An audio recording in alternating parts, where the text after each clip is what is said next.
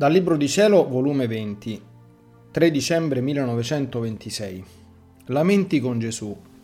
Lui la quieta, come la volontà umana mette la distanza tra Dio e l'anima, come siamo raggi di luce usciti da Dio, come la prigione di Gesù è simbolo della prigione dell'umana volontà. Continuando il mio solito abbandono nel mio adorabile Fiat Supremo, sospiravo con ansia il mio sommo bene Gesù. Ed in quella luce interminabile dell'eterno volere di cui non si vedono i confini, né dove cominciano, né dove finiscono, era tutt'occhi per vedere se potessi scorgere colui che io tanto sospiro. E Gesù, per quietare le mie smanie, è uscito da dentro il mio interno ed io nel vederlo gli ho detto, Amor mio, come mi fai stentare e sospirare il tuo ritorno? Stai proprio ad aspettare quando non ne posso più. Come si vede chiaro che non mi vuoi più il bene di prima, eppure mi dicevi che mi avresti sempre più amata e che mai saresti stato senza di me.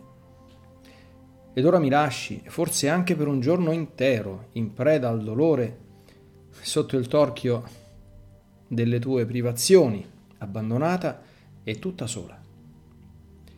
E Gesù, spezzando il mio dire, mi ha detto, Figlia mia, coraggio, non ti abbattere, io non ti lascio.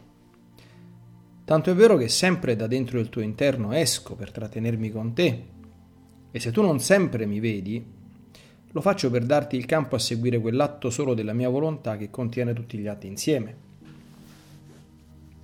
Non vedi tu che la luce del mio supremo volere ti scorre da dentro il cuore, dalla bocca, dagli occhi, dalle mani, dai piedi, da tutto il tuo essere?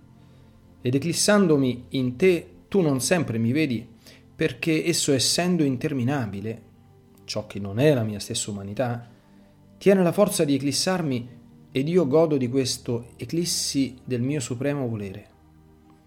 E da dentro di te stessa vedo il tuo volo, tuoi atti nel fiat divino.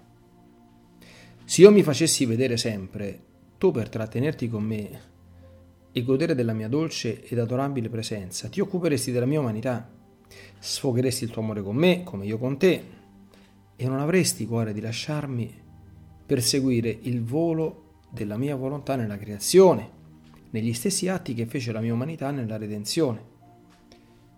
Perciò, per farti sempre compiere la missione a te affidata, per renderti più libera, io sto in te come nascosto, per seguire i tuoi stessi atti nell'eterno fiat. Non ti ricordi che questo fu detto agli stessi miei apostoli, che era necessario che si distaccassero dalla mia umanità che molto amavano e non sapevano stare senza di essa?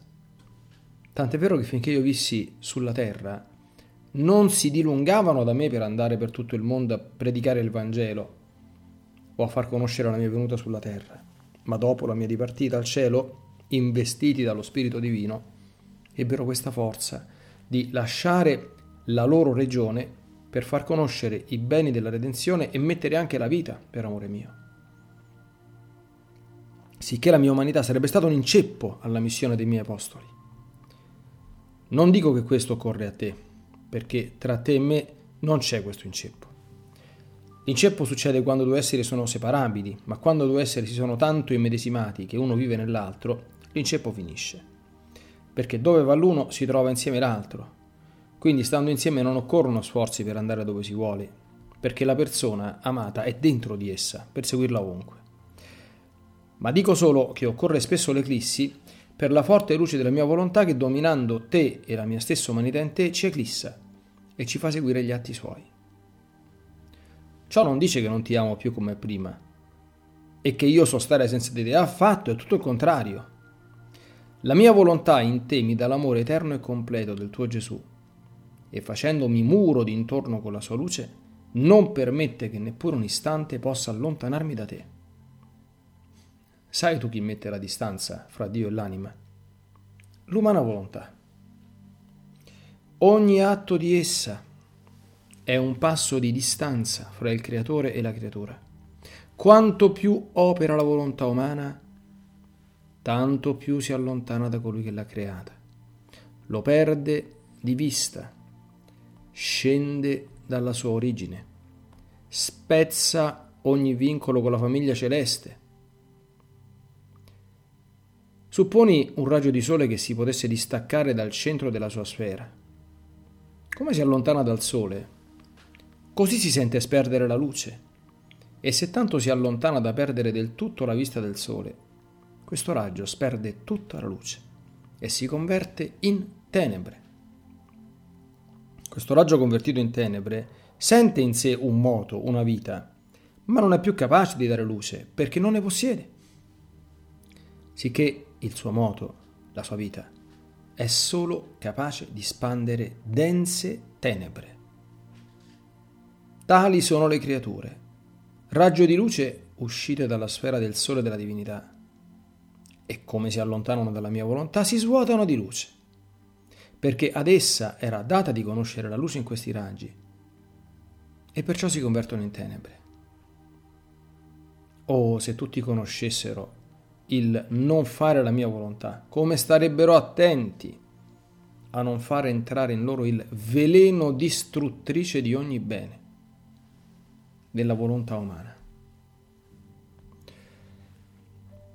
Dopo ciò, stavo a seguire il mio appassionato Gesù nella sua dolorosa prigione, che stando legato ad una colonna nel modo barbaro come lo avevano legato, non poteva stare fermo, appoggiato alla colonna, ma penzoloni, con le gambe incurvate legate ad essa, e quindi tentennava ora a destra, ora a sinistra. Ed io abbracciandomi alle sue ginocchia per farlo stare fermo e riordinandogli i capelli tutti sconvolti che gli coprivano fino il suo volto adorabile, non mancandogli neppure gli sputi che tanto l'avevano imbrattato, oh come avrei voluto slegarlo per liberarlo da quella posizione così dolorosa ed umiliante. Ed il mio prigioniero Gesù, tutto afflitto, mi ha detto, Figlia mia, sai tu perché permisi che fossi messo anche in prigione nel corso della mia passione, per liberare l'uomo dalla prigione della volontà umana. Guardala come orrida la mia prigione. Era un piccolo luogo che serviva per racchiudere le immondizie ed escrementi delle creature, sicché la puzza era intollerabile. L'oscurità era densa, non mi lasciarono neppure una piccola lanternina la mia posizione era straziante, imbrattato di sputi, coi capelli sconvolti, addolorato in tutte le membra, legato, neppure disteso, ma curvo. Non mi potevo aiutare in nessun modo, neppure togliermi i capelli davanti agli occhi che mi molestavano. Questa mia prigione è la vera similitudine della prigione che forma la volontà umana delle creature. La puzza che esala è orribile. L'oscurità è densa, molte volte non le resta neppure la piccola lampadina della ragione.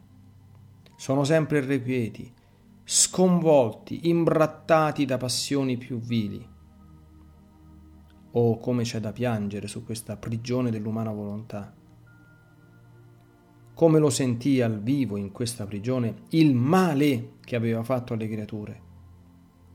Fu tanto il mio dolore che versai amare lacrime e pregai il mio celeste Padre che liberasse le creature da questa prigione tanto ignominiosa e dolorosa.